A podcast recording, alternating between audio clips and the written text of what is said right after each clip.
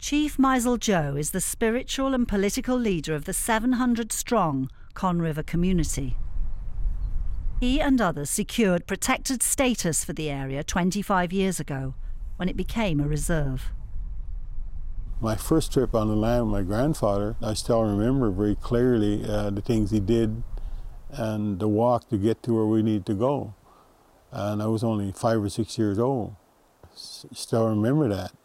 And the medicine that we would see along the way, he would, he would talk about the medicines and sometimes use the medicines.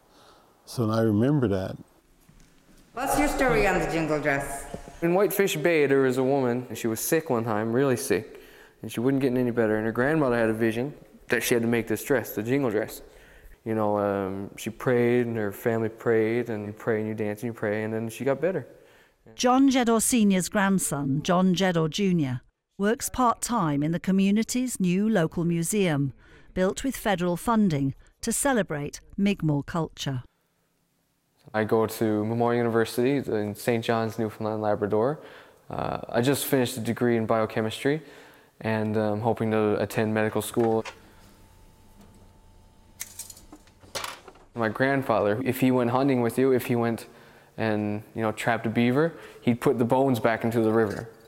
If he trapped a fox and he took the meat, he'd take the bones of the fox and he'd lay it on an old fallen tree because that's what you do. That's what the Mi'kmaq people do.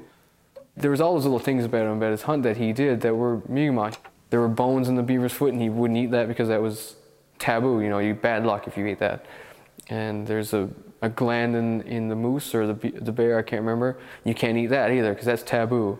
And he said that he used to tell me that if you ate it, that you'd have a bad hunt. I like the wilderness and I like the animals, and uh, I, I just go in and and uh, and enjoy it that way. I don't know how much longer I'm going to be able to do it, but I still uh, still love the, the life.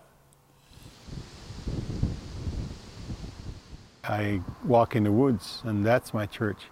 I talk to people, and that's my church.